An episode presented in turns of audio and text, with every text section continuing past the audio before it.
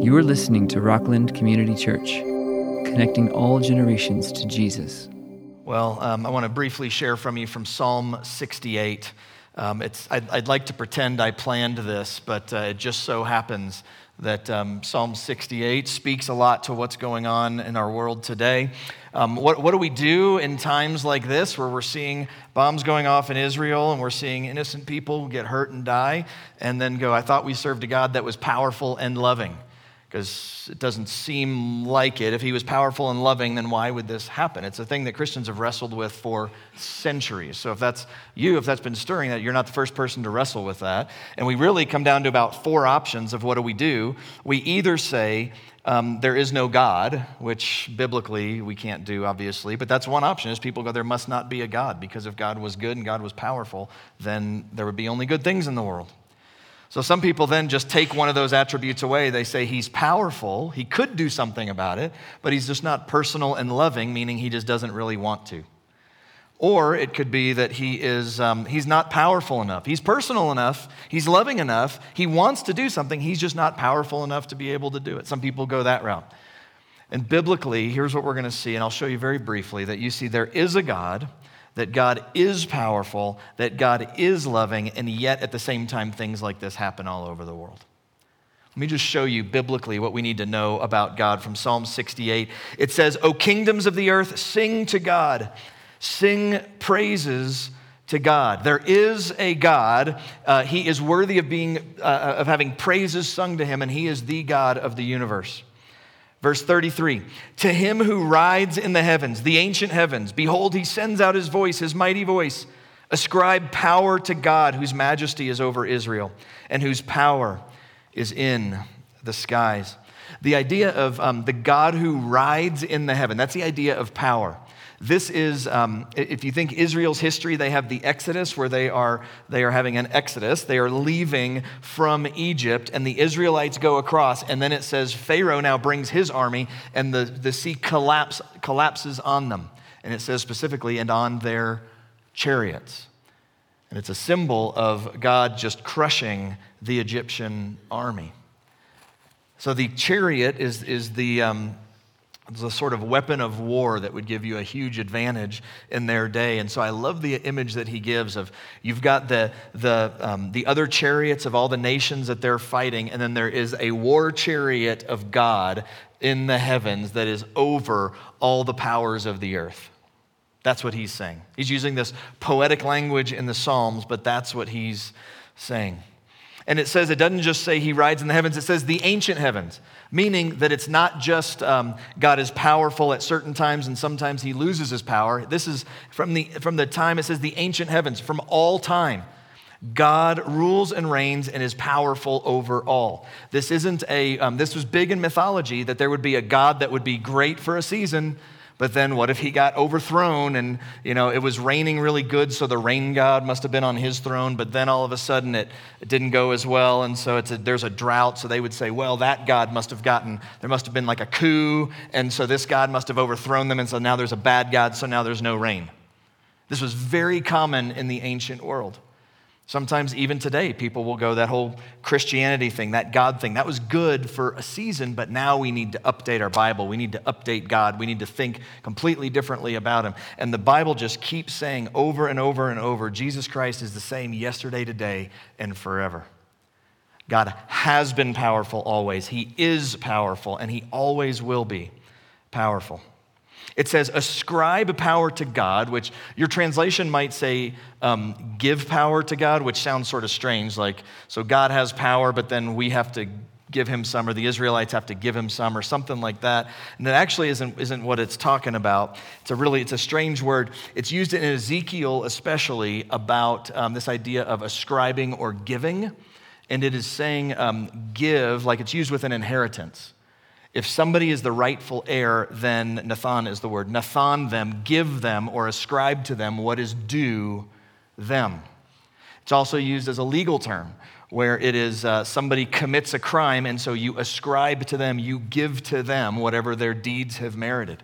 And so, really, what this is saying is not like God needs us to go to give him some of our human power or anything like that. It's saying he has it all, and our job as worshipers is to understand that he is the powerful one, to, to declare his power, to recognize the power that he has, to, to, to declare his power based on who he is and what he has done.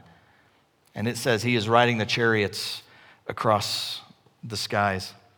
I love the image here. He sends out his voice, his mighty voice. And um, you know, the image that at least I find most frequently in the Bible that is associated with the voice of God is thunder. It comes up all the time. And you see this like, like you see um, like even little children, um, you'll see uh, um, like thunder hits, and I know it's loud and it's jarring but there's still at a young age there's, an, there's something added to it because there's a mystery because they maybe don't know the i mean i don't know the science behind it but we know, i know there's some science behind it that makes it happen but they don't know the science behind it so they just hear it and it's loud and jolting and then at the same time there's a mystery of what is this and so it can be terrifying for a kid. And so the ancients would listen to the thunder and they would just assume that whatever God they worshiped is mad. They would assume this is the rumbling voice of God. It's all throughout the Old Testament.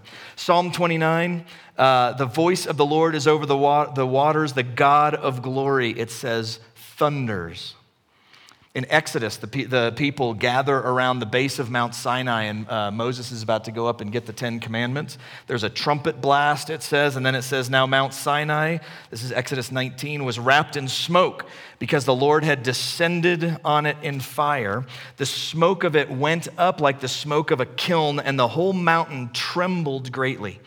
And as the sound of the trumpet grew louder and louder, Moses spoke and God answered him in thunder. Job going back and forth with God. God wants to make sure Job understands his place before him. And so he says, he says, dress for action like a man.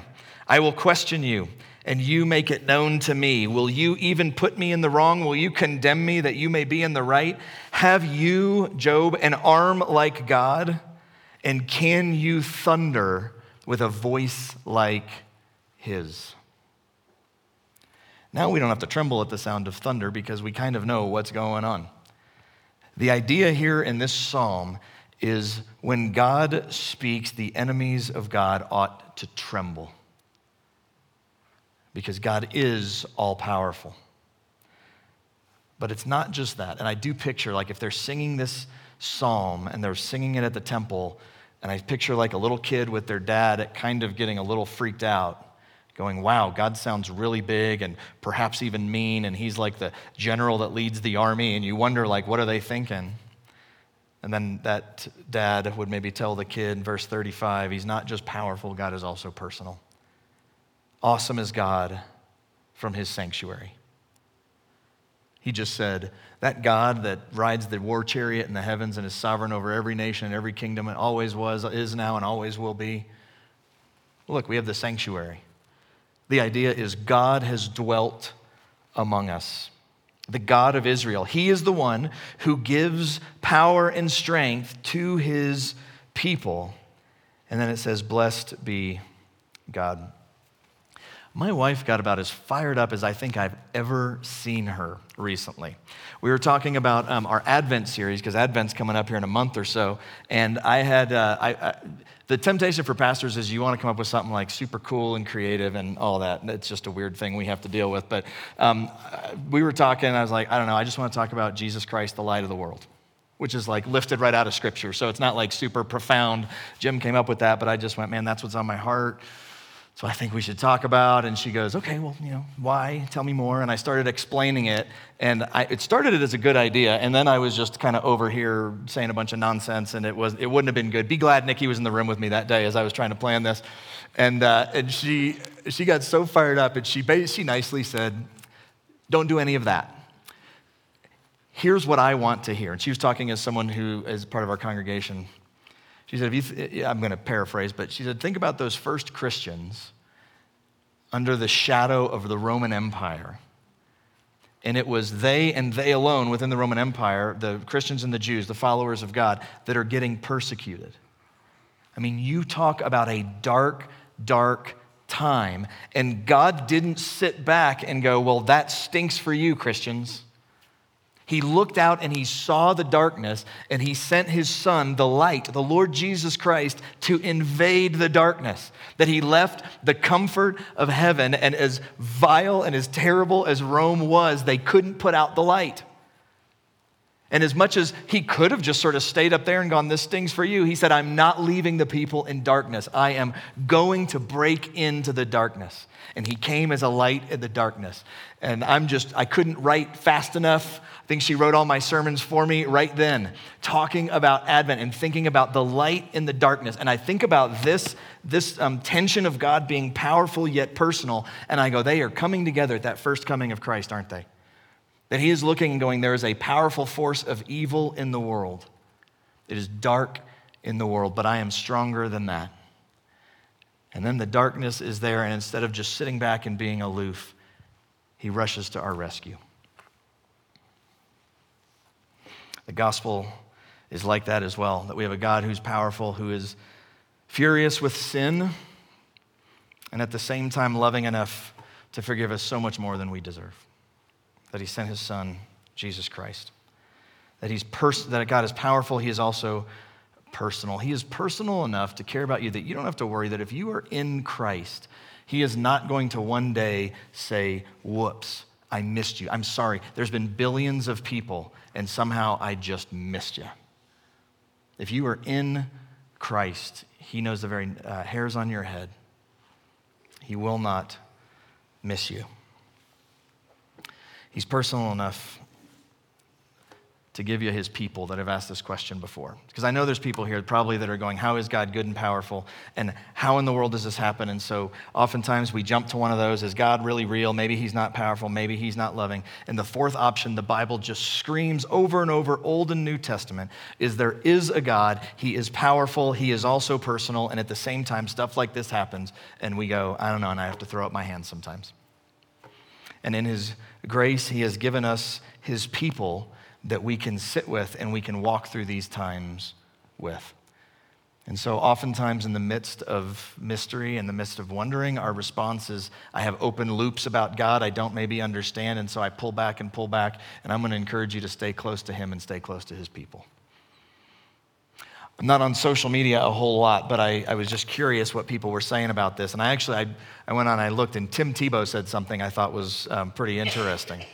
Um, he was, I thought, wise at first, by the way, that he said, uh, you know, he, he didn't say anything immediately, which I thought was wise. And then here's what he posted on, I think this is Instagram. He said, I've been praying and wrestling with what to share for days. What do you say in a time like this? I keep coming back to our hope being in Jesus. I found myself feeling shocked, heartbroken, and in disbelief for the horrific reality so many people are facing. My heart breaks for Israel, the Jewish community, the Middle East. My heart breaks for those suffering and hurting. We need prayer more than ever, and we need God. Together, we can find strength and comfort in focusing on His promises and His truth. See what he's doing? He's saying, press in to God in the midst of the mystery. And then he says, You are near the brokenhearted. You save the crushed in spirit. You rescue the weak and the needy. We pray for all who have and continue to suffer. We pray for protection. We pray for those who are hurting. We pray they feel your presence and that you fill them with your peace like only you can. We continue to put our trust in you, God, and you alone. What do we do in the midst of this? God is powerful, God is personal. Stay close to him and to his people.